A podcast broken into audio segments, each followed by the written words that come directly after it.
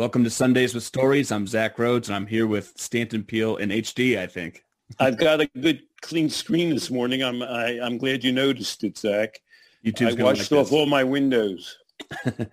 well, we're going to get into a deeper story, of course, today. I'm trying to start us off on something that people can relate to, catch on to immediately. And so I'd like to talk about a few current events just to let people know what's going on in the zeitgeist of addiction and recovery and that kind of and harm reduction and that kind of a thing. So we'll start with Oregon uh, ostensibly decriminalizing, no, decriminalizing drugs and what that really means. So that's made the news.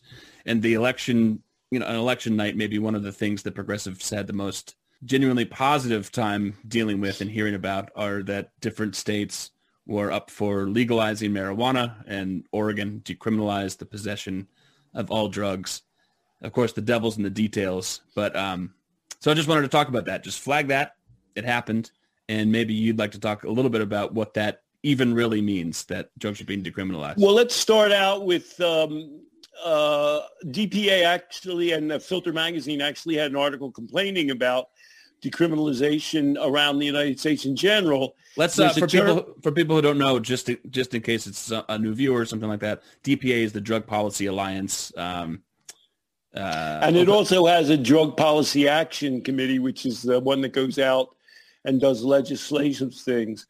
Um, and Filter Magazine pointed out there's something called exceptionalism. Mm-hmm. Carl Hart's a great exponent of that. Um, it's the idea that um, good drugs are the drugs that people in Westchester and the Upper East Side take, and bad drugs are the ones that minorities right. and poor people take. Right. So good drugs are like uh, marijuana, of course, and marijuana is becoming psych- a good drug. Yeah. And psychedelics. We that said there's a psychedelic treatment craze. God bless it. And bad drugs are the two they always use. What are they, Zach? Heroin, methamphetamine, crack. Yes. And the exceptionalism point is, um, how is it that we're decriminalizing drugs around the United States, but it's drugs that, you know, privileged people take. Right. And this is just one more burden for the dispossessed. But the Oregon measure went beyond that. And DPA backed it. And they broadcast all over after the election the following headline. Drug policy actions measure 110 passes, Oregon 110 passes, decriminalizing all drugs in Oregon. But they left out one tiny, that's not, the title of the act is not decriminalizing drugs. The title of one te- measure 110 is decriminalization and addiction treatment initiative.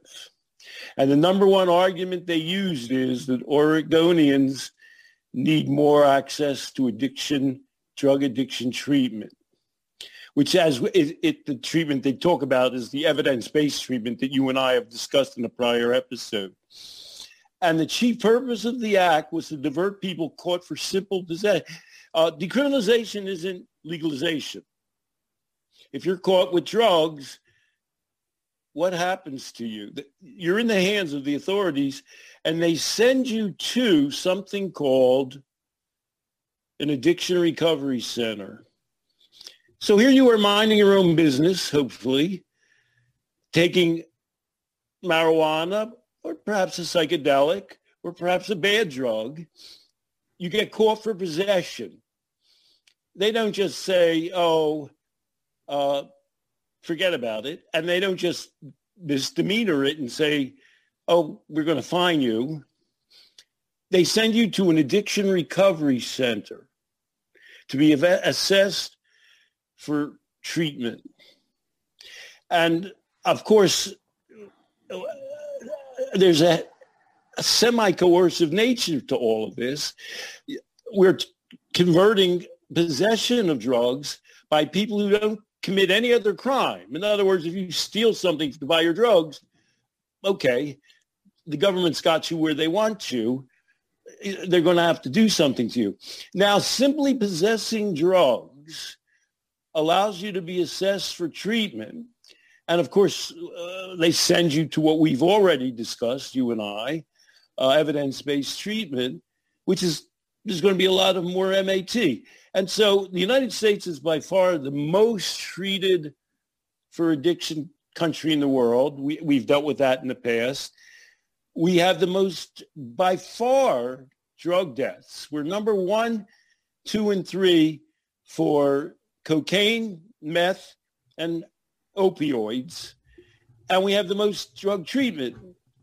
And uh, you and I are working in a separate sphere on developing uh, life process opioids, a life process MAT program, and where we argue that the, with our Aaron Ferguson, who we spoke to last week, um, how do you get the benefits of allowing people to subsist on a drug or transition off a drug without telling them you have a brain disease or your whole life has been permanently altered by trauma. And, and last week I asked uh, I asked our colleague Aaron, "Were you traumatized? Are you traumatized?" And his answer was, "Oh, I've had a fair amount of trauma, but I'm not traumatized now. I'm okay." So the most progressive uh, measure in the ballot, the one that DPA is applauding all over the place, is actually another funnel into treatment. And I'll, that treatment's just going to be disease and I am an addict based. Yeah. So the uh, the idea is sort of anti-jail, but it's not really pro life balance. It's not really pro first principles or anything like that because everyone kind of knows that people will be funneled into treatment. People can still be fined. People will be left alone more or less when it comes to jail time, but there's that there's still coercion that will happen. It's coercion. It's they don't automatically send you to treatment, mm. but what do you think is going to happen at these addiction recovery centers? It's a co- it's a state coercion I don't want to sound too much like a libertarian, but it's the state taking control of even more lives. Yeah. And for what? How do they know that people need it? Why do you get sent to an addiction recovery center if you're caught with a drug? Who has made that assumption? Which leads into our uh, other topic of the day. Um, how did we decided that addiction, we decided addiction had to do only with it was heroin for yeah. many. When I wrote Love and Addiction, addiction was heroin, and uh, now we've expanded it to cocaine and meth and marijuana and mostly every other drug. And I wrote a book in 1975 called Love Addiction, Love and Addiction. And when I wrote that, um, I was at the Harvard Business School, and I was interviewed by Ellen Goodman of the Boston Globe, and um, a fellow faculty member at the Harvard Business School stopped me in the courtyard and started laughing. Right. Love is an addiction. and what I'm going to argue today, I'm not arguing, I'm going to present the evidence that love is the worst addiction. It's the most life stultifying, the most permanent, and it leads to the most death through murder and suicide. And I'm going to discuss, not to bum everybody out on a Sunday, I'm going to discuss murder, suicide, and a man whose total life has been devoted to a fantasy love addiction. So grab your coffee. um, so our current events, in addition to discussing the Oregon Proposition 110, we're going to go over current events on Netflix for a second. Yeah. The number one uh, screening um, show right now on USA Today is Queen's Gambit and I'm I'm I'm not going to need to give a spoilers alert, but I am going to. It involves alcoholism and addiction. Let's just say it takes an LPP version of how people overcome alcoholism and drugs, and I'll leave it there. In other words, a, a non a non uh, state led treatment version.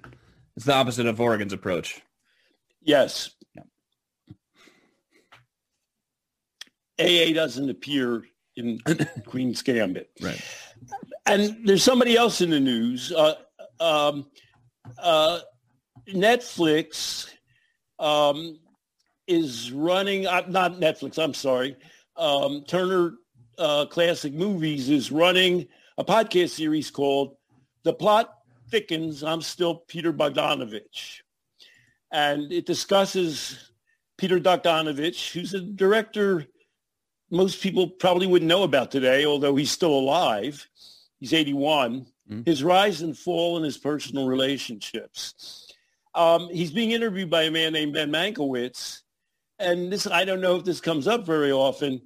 Ben Mankiewicz, Mankiewicz is a name that's more famous in movies than Bogdanovich. And for several reasons. First of all, Ben Mankiewicz, the interviewer, his father is Frank Mankiewicz, who was R.F. Robert Kennedy's press secretary, yeah. and who announced when Robert Kennedy was assassinated. And then he was George McGovern's campaign manager. So, you know, Ben Mankiewicz's father is a well-known man, possibly not as well known as his two uncles. Um, his great uncle, Joe Mankiewicz, was a director, and um, he directed All About Eve. Buckle your seatbelts. We're in for a stormy ride. That's Betty da- my Bette Davis imitation. It's her most famous picture. And his uh. grandfather's named Herman Mankiewicz. And on December 4th, Netflix is releasing Mank. And I can't spoil that because I haven't seen it.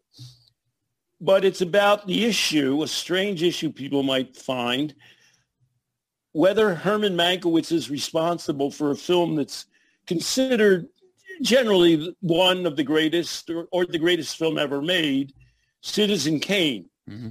Uh, Orson Welles directed it in 1941. Uh, the, mo- the TV the TV movie, uh, the uh, Netflix movie stars uh, Amanda Seyfried as Marion Davis and Gary Oldman as Herman Mankiewicz. Um, so there's a debate in in film history.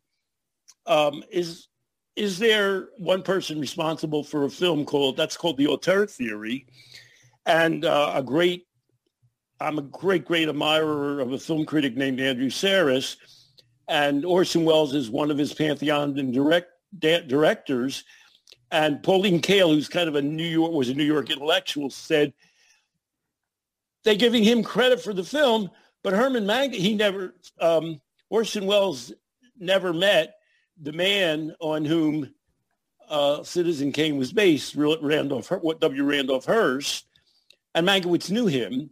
And in fact, the film centers around how uh, Randolph Hearst sacrificed his political career for his mistress, whose name was Marion Davis.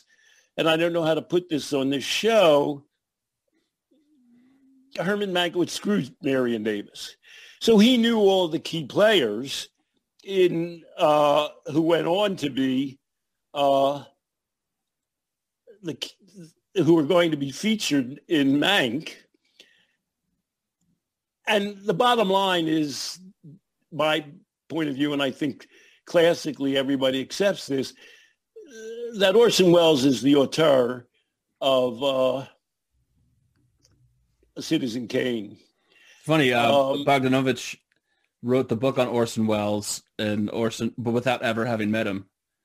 And Orson Welles called him. Uh, the, uh, the was just listening to this, or the conversation was, uh, "You can't, you don't know how long I've been waiting to meet you."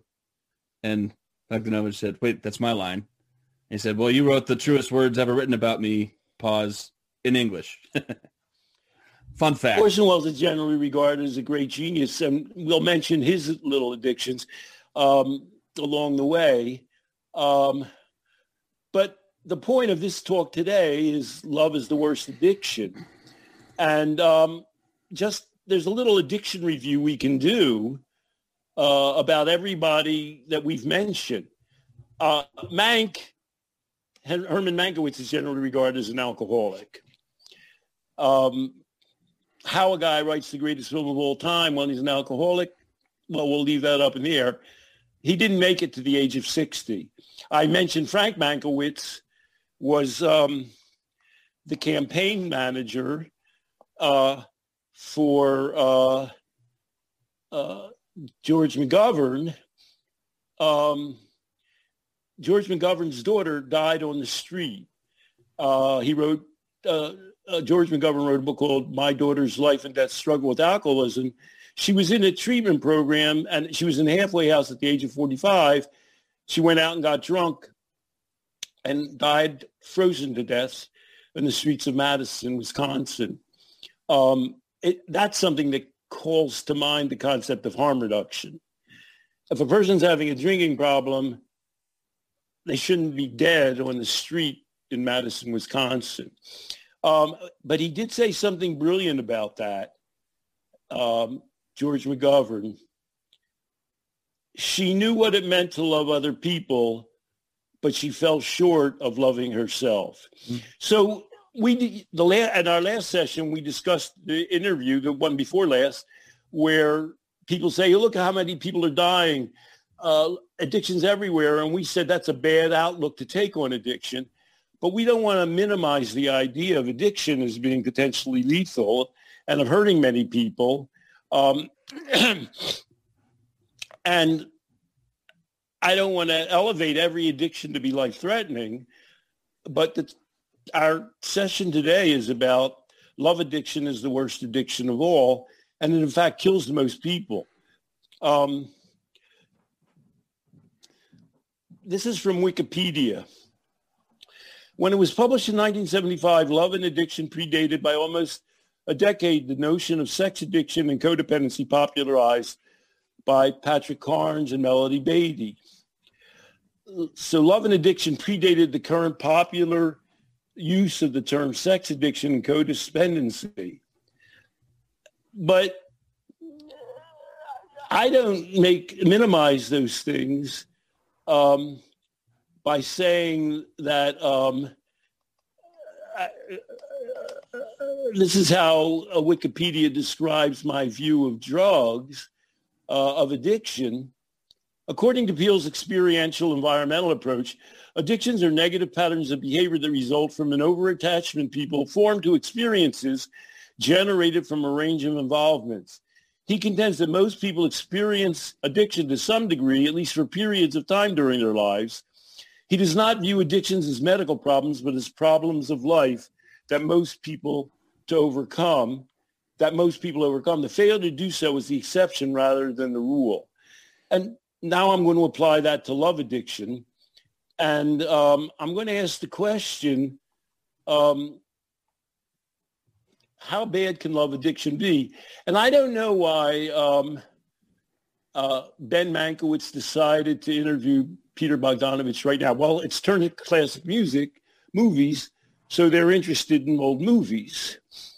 But it's almost like a clinical case study. Mm. I find I found uh, Ben Mankiewicz extremely insightful. He's very sympathetic to Peter Bogdanovich, and he's kind of relentless. Um, and let me just describe heroin addiction withdrawal is overstated. When um, Carl Hart writes about withdrawal from heroin or meth, he says it's like a bad case of the flu, which I've been saying for decades. Nobody kills themselves when they quit heroin. Nobody. No, nobody says, oh, this is so unbearable, boom. And nobody kills themselves when they stop smoking. But people all of the time kill themselves or kill their lovers when they break up in a love relationship. And so I like people to reflect on that issue. Why would a person kill themselves in the withdrawal from love? You want to give a quick response to that? Why would a person kill themselves? Well, you talked about how it, I think there was a Wikipedia thing quoting you, and you talked about how addiction is when somebody forms an involvement with something that's destructive, causes impairment and distress. And we talk about that on a sliding scale. And what people do with addictions is build an essence around themselves, eh, around the thing. And with love, you can really get deep building an essence around a love relationship, you know, to the extent that you can form a belief that if you don't have this other person, that you may as well be dead. Their life isn't worth living without the person. I have songs like that. And maybe to some extent, all of us have gone through that, but we're going to talk about somebody who that happened to. Can I uh, so, just say a couple of things that would have to be true if you're right about this? Um, so we talked at the top of the interview about Oregon and decriminalization of drugs and how that kind of really means that people are going to be doing a lot more addiction treatment and that's going to be the focus and they'll still get fined if they're possess drugs or enough drugs or the right kind of drugs. It should then stand to reason that it would make just as much sense to you know find somebody or send them to treatment if they're caught being involved in a relationship that's destructive. Um, and You're, so, you, uh, well, it, it, if you take the, they get they get sent to addiction recovery center. Yeah. If they're caught with drugs, right. it would be almost the same as saying, well, if you're in a love relationship, since some love relationships can kill you, anybody who's in a love relationship can go to a addiction recovery center. Right. Brilliant. That's brilliant. Thanks for bringing it up, Zach. It, the it's the opposite of where Carl Hart is going, actually making drug use a normal part of people's experience, which most people do, as we've reviewed. Um, it's still being isolated as especially destructive, and it needs people to be uh, winnowed through a treatment process. And so, you know, uh, I know Ethan Nadelmann a long time. He's always a great admirer of love and addiction. He's used the concept around his own experience if you believe and understand that love addiction is the worst addiction, you can't single people out for taking drugs for treatment and police action. Right. Um, when Mankiewicz interviews uh, Bogdanovich, he's 81. Um, Mankiewicz is about 53. Good-looking man. Bogdanovich is a depressed human being. He's 81. He's he's worn down. Uh, it's almost hard to hear the interview. He's funny. He's brilliant he's a depressed person. Um, and I want to go over his life. I mean, the title of the thing is um, the whole thing. This is a quote.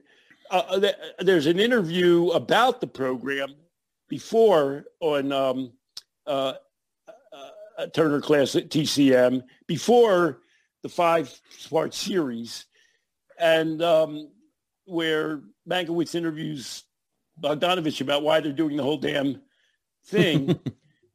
and Mank and they discuss this, and this is a quote from Bogdanovich. The whole thing about my personal life got in the way of people's understanding of the movies.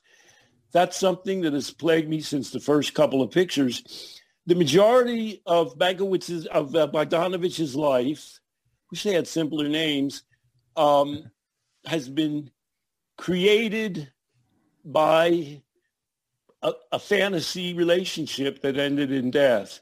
Let me just go. I'm going to go through Bogdanovich's love life and his career, hopefully in five minutes. He was married at the age of 21 to a woman named Polly Platt for nine years. She was uh, an art director. She became a, a, film art director. She loved him and she was very talented. Bogdanovich didn't go to college. And in his 20s, he went to the Museum of Modern Art and he suggested to them that he run a series of films on great directors, and then he would write an accompanying description to it, which MoMA would publish. Man, for a 23-year-old, that's a lot of confidence. Yeah, I mean, MoMA's a big place. and so he did a series on John Ford, the director, Howard Hawks, and Alfred Hitchcock and wrote books about all of them. But then in 1968, Bogdanovich got tired of that. He went to Hollywood and he became a director himself. And there's a famous person named Roger Corman who makes crappy movies. He makes crappy scary movies and crappy motorcycle movies. But, you know, my Donovan said, I like to direct movies and, you know, I'll pay a few thousand dollars. And he did. And he actually made some sleaze movies in 1968 he made them fast. One was people said it was called Targets, and people said, "God, that's a damn good movie." So based on that, at the age of 32, Bogdanovich directed a movie that is listed among the 50 greatest movies ever made. And Polly Platt was by his side, the art director. It was called The Last Picture Show. And it starred Cybill Shepherd and Jeff Bridges. Um, now, there's something you need to know about uh, Peter Bogdanovich, he started having an affair. Cybill Shepherd was 19 years old. So we're still not in an abnormal place. She was from Nashville, Tennessee, or Memphis, Tennessee. And uh, he started an affair with her. She was having an affair with Jeff Bridges. He had to go, he had some reserve duty. And I'm going to say something about Polly Platt that most, maybe many of your viewers might not comprehend. Polly Platt was sort of glad that Peter Bogdanovich had an affair with Cybill Shepherd. Maybe she, I'm project. Uh, Polly Platt's dead. She wasn't interviewed for this film. Um, maybe she was thinking that's going to happen. Why doesn't I'll let it happen, and we'll contain that. But that's not what happened. Um, after the last picture show was made, they went in Texas. They went back to L.A. and he was married already five or six years to Polly Platt. He loved her. She loved him. She was devoted to him. He asked um, Cybill Shepherd to move to Hollywood, where he lived. And that was the end of Polly Platt's forbearance. Hmm. Um, and they moved in together, Cybill Shepherd and Peter Bogdanovich. He then, that movie was made in 1971. In 1972, he made another great hit, What's Up, Doc? A screwball comedy starring Barbara Streisand and Ryan O'Neal. He had a cut of the money. By now, people had heard of him, and he made all of these, mo- the first three movies I'm going to mention for under 3 million, and all of them pulled in 30 million or so. And this in the early 70s, a million dollars was worth something. You could really add up a few bucks if you did that. and then he made my favorite Doc Bogdanovich movie, Paper Moon, a Depression era comedy starring Tatum O'Neal, who also won an Oscar uh, as an eight-year-old as a supporting actress. Um, and after, we're now in 1973, um, Polly Platt was the art director for both of those films. And she said Cybill Shepherd couldn't show up on site. In 1974, Bogdanovich made Daisy Miller starring Cybill Shepherd. And Polly Platt did show up, but she formed an affair with another cameraman whom she married. And I, I don't know what this says about Peter Bogdanovich. He was really pissed off at that. Why did Polly Platt do that? She had to do a certain number of films. She became the first registered woman art director in Hollywood. But that was it for her and Peter Bogdanovich. Peter Bogdanovich gave up a relationship with a productive woman who loved them to go on to another relationship. Hmm. And, you know, we could ask why did he do that, but that's not the first time that's happened. Um, Daisy Miller was a flop. Um, the next movie was At Long Last Love, where there was live singing by Cybill Shepherd and Burt Reynolds. And if people say, I didn't know Burt Reynolds was a singer, that was the reaction of the audiences and of critics. They just thought it was laughable. People laughed in the movies. Um, and then he made one more movie in 1976. He's making a movie a year. He's successful and rich. And this movie starred uh, Ryan and Tatum Neal. It's called Nickelodeon. And people said, you can't use Cybill Shepherd in this film she's box office poison. So he dumped her from the movie, but she remained loyal to him. Ben Mankiewicz interviews Cybill Shepherd in the series. And she only has good things to say about Peter Bogdanovich, even though we'll see that didn't end well and I hate that she got married. She was married or had two partners and had three children, Cybill Shepherd. I hate to put it this way, but she seems to still love Peter Bogdanovich. Uh, when Ben Mankiewicz visits her home and interviews her for the series, um, I'm Peter Bogdanovich. Um, she has paintings that uh, um, Bogdanovich's father, who's long dead, had done 40 years ago in her living room. Um, here's what happened with Cybill Shepherd. Um, Bogdanovich went to make a movie in Singapore called Saint Jack. And to show how devoted Cybill Shepherd was, he got the money to make that film because Playboy had published nude photos of Cybill Shepherd that had been pirated. And as a settlement for that claim she had against Playboy, they took that money to fund a movie Bogdanovich made his own called Saint Jack, starring Ben Gazzara. And here's what Peter Bogdanovich did. He hired a Singaporean singer um, to star opposite Saint Jack, Ben Gazzara. And guess what he did? He had an affair with her. And he later said they weren't well matched. He didn't really love her. Um, and Cybill Shepherd came over and she immediately saw what happened. She returned home.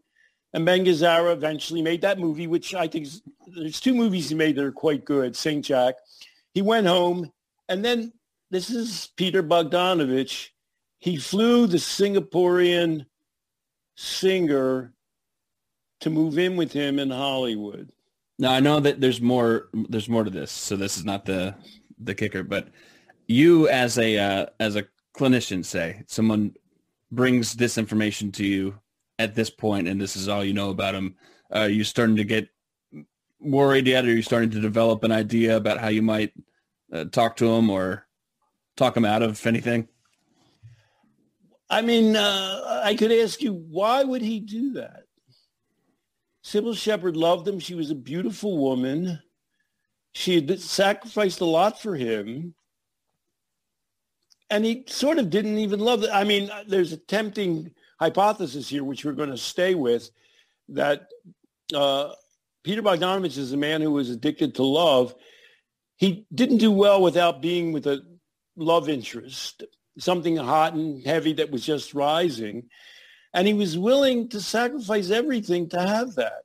And we're going to see just how much he was willing to sacrifice. Before you do, just um, I think it, this is an okay time to say this. In your book, and when you're talking now, and every time you talk about being addicted to love, um, you're talking about being addicted to the allure of love, the benefits one might get from a loving relationship without actually acknowledging or knowing or totally realizing what love is. Yes, and what happens next? And Ben, ben Gazzara is now 38. This exemplifies what you said. He's not in love with actual human beings. He comes in contact with a woman uh, named Dorothy Stratton. Dorothy Stratton uh, was an 18-year-old who worked at a Dairy Queen in Vancouver. She met a local hustler named Paul Snider, who sent her pictures into Playboy.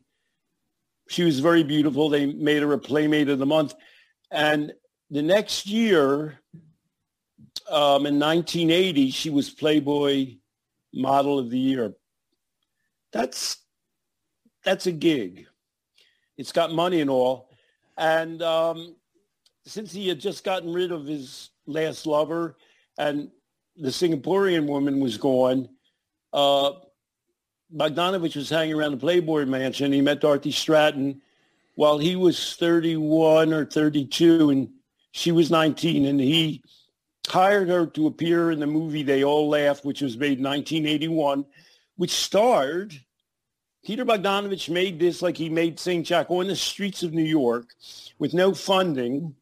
It starred Audrey Hepburn, who's sort of one of the five biggest actresses of all time. And Dorothy Stratton was in it. And while she was in New York filming it with him, he began an affair with her. Um, she was now 20 years old. He was 32. And then she went home to L.A. to explain to Paul Snider that they were through. That that relationship was already going south. Paul Snider was a, a local hustler. She, Dorothy Stratton wasn't going to stay with him. And you know, maybe we've been lighthearted in telling this story now. Paul Snider shot her in the head, in the face. And then committed suicide. You know, if you can't get your drug one day, most people dislike that experience, but they don't kill themselves. And of course, what sense does it make to kill the woman you supposedly love? Um, so Bogdanovich had fallen in love with uh, Dorothy Stratton. She was now living with him when she went to see Paul Snider. Um, and now that relationship lasted for five months. Uh, Bogdanovich was now 38 years old. After she died, the rest of his life was ruined. He's 81. And if I, if you were to ask the question, what was going to happen with the relationship with that 20-year-old girl, very naive out of Vancouver, do you think they'd still be married? How would you bet, Zach? It depends. It wasn't trending. It didn't seem that his life was trending that way. And on the other hand, uh, it's something. It was. He felt that it was something worth making himself miserable about for the rest of his life. So who knows? But I, I know well, what the answer you want me to give. I don't think so. I mean, it gets back to the question you made. The people are addicted to an image. Yeah.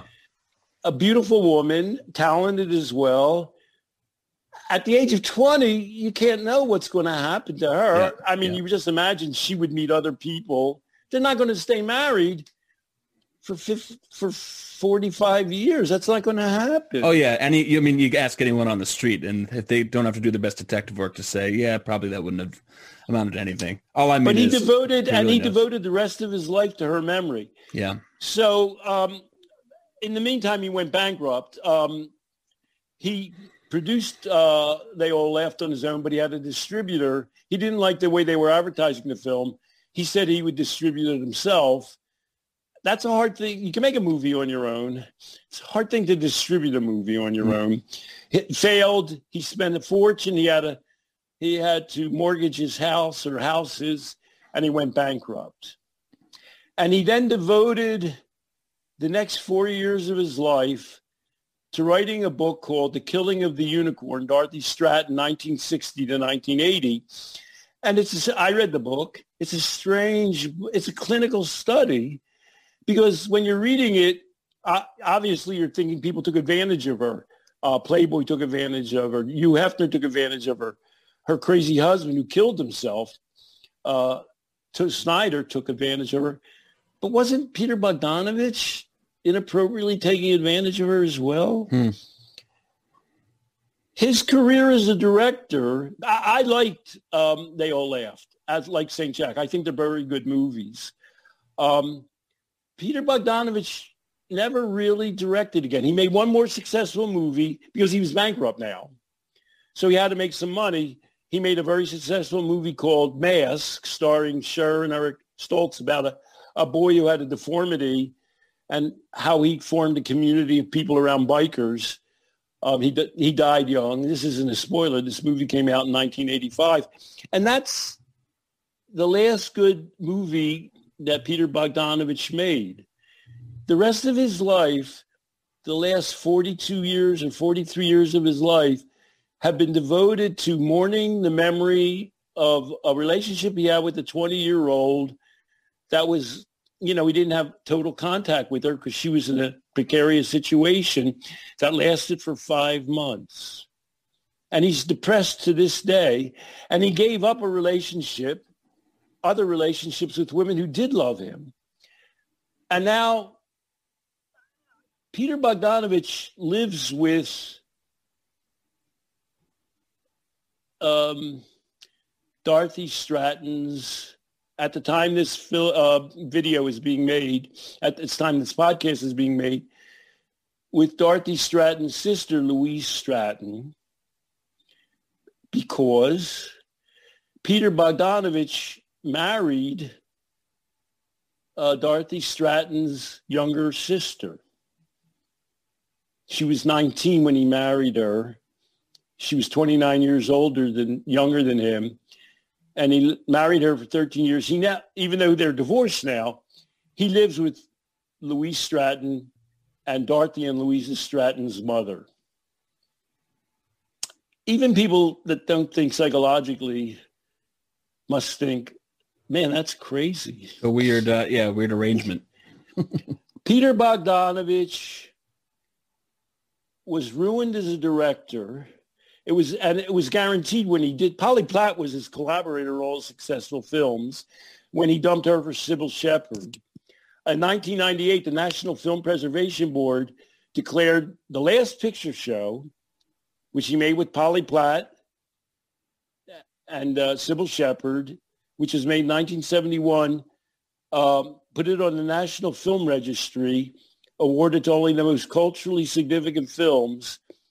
And then Peter Bogdanovich went on to make a couple of successful films, but then to ruin his entire career and in his entire life devoted to a fantasy he developed around a 20-year-old. Hmm. And so I'm answering the question, how serious and how severe can a love addiction be? And it can be the most devastating, the most life-devouring, besides it caused a murder and a suicide, and it consumed Peter Bogdanovich. I um, I read uh, the Unicorn book. Um, I listened to the podcast. I I don't know why Ben Mankiewicz made this, uh, but I view it as a clinical case study, hmm. and I find it devastating. I couldn't after Dorothy Stratton um, is murdered. Boy, I had a hard time listening to last uh, segment of that because it's so. I can't stand. I mean, I'm in the addiction business because I can't stand people being addicted and dying and ruining their lives. I can't take it. And here's a man who's 81 years old. He didn't die. And he was a brilliant man with great possibilities. And he threw it all away, threw all the love away in his life. And he threw his career away for what? How did that happen? And it's a certain bit of a mystery. The, well, I'm going to the, I'm going to end this unless you wanted to say something. Uh, I, I, know we get thousands of fan mails, and I know people say we need to have Stanton sing more. That's yeah, they usually say that. So uh, I'm just going to sing a couple of songs. Um, before you get to the before you sing us out, with just uh, from a clinical perspective, not a clinical perspective, from a common sense perspective, what is it about the relationship between drugs and loving people or wanting to love people, or let's say the relationship between a person yearning for a drug as the thing that they clutch to preserve their lives, or a person yearning for another human being. That they're both kind of warm and fuzzy things that you can become accustomed well, to develop, develop both, a relationship with. Uh, they both but, provide immediate, instantaneous, comprehensive, overwhelming feelings. Heroin does that and love does that. Um, it gives you a purpose in life. It gives you a feeling that you're okay. It gives you an identity, actually. It makes you feel the worst devouring addictions are ones that make you feel okay about yourself, that you can turn to it and it'll say you're a human being. You deserve to live. And so what do you mean when you say then that given that the whole process is the same, no matter what the addict, the object of the addiction or the. Um, what do you mean when you say that love is the worst addiction? We could pull from this case study, and I know you've just did a, kind of a proof of that. But what are the elements, if you could just name them now, that are well, the five love... elements in their addiction is that it provides a comprehensive experience, and the best drugs do that. And love provides an overwhelming experience. It obviously did for a time for Peter Bogdanovich. Um,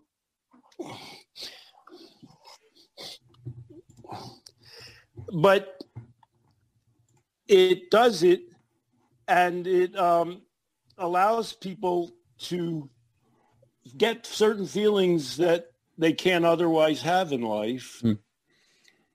But what makes it an addiction, and these are essential feelings about being okay about yourself, is that the feelings depreciate. Those feelings that you turn to the addiction for depreciate over time.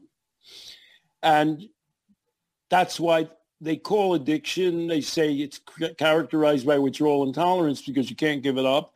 And it becomes, has a lessening effect over time.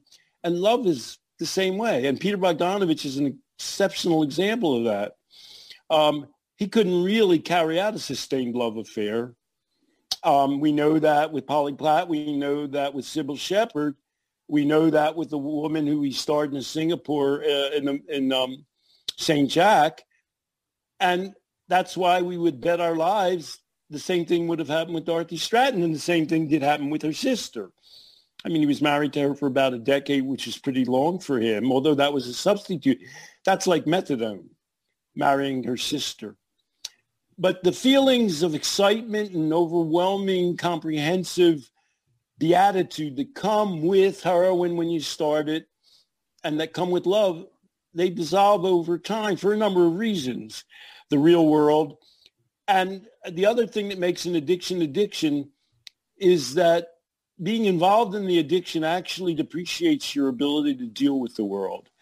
And we saw that uh, Peter Bogdanovich regularly gave up opportunities in life because of his love addictions. He gave up his whole career, in fact, for them. So the characteristics are an overwhelming experience that provides necessary gratification and gives you a sense that your life is okay, but that in fact depreciates your existence and makes it harder for you uh, to perform well so that you become more desperately attached to the thing so that in the case of love addiction, what's unbelievable, people when they give up heroin and smoking don't remain addicted to heroin and smoking. He remained addicted to his love addiction even after the woman was dead. It's stunning to me. It's overwhelming. if we could pull back ourselves and look at these things objectively, we'd see that love is the worst addiction. All right. And that's all right. Some, I'm going to sing our way out. Sing us out. a little bit of soap will wash away your lipstick on my face. A little bit of soap will never, never, never, ever erase the pain in my heart and my eyes as I go through the lonely years. A little bit of soap will never wash away my tears. And now, the greatest love addiction song of all time, The Tracks of My Tears, that was written by Smokey Robinson. And tracks refer specifically to the marks heroin addicts get in their arms. People say I'm the life of the party cause I tell a joke or two. Although I might be the laughing inside I'm blue. So take a good look at my face. You'll see my smile looks sort of place. If you look closer, it's easy to trace the tracks of my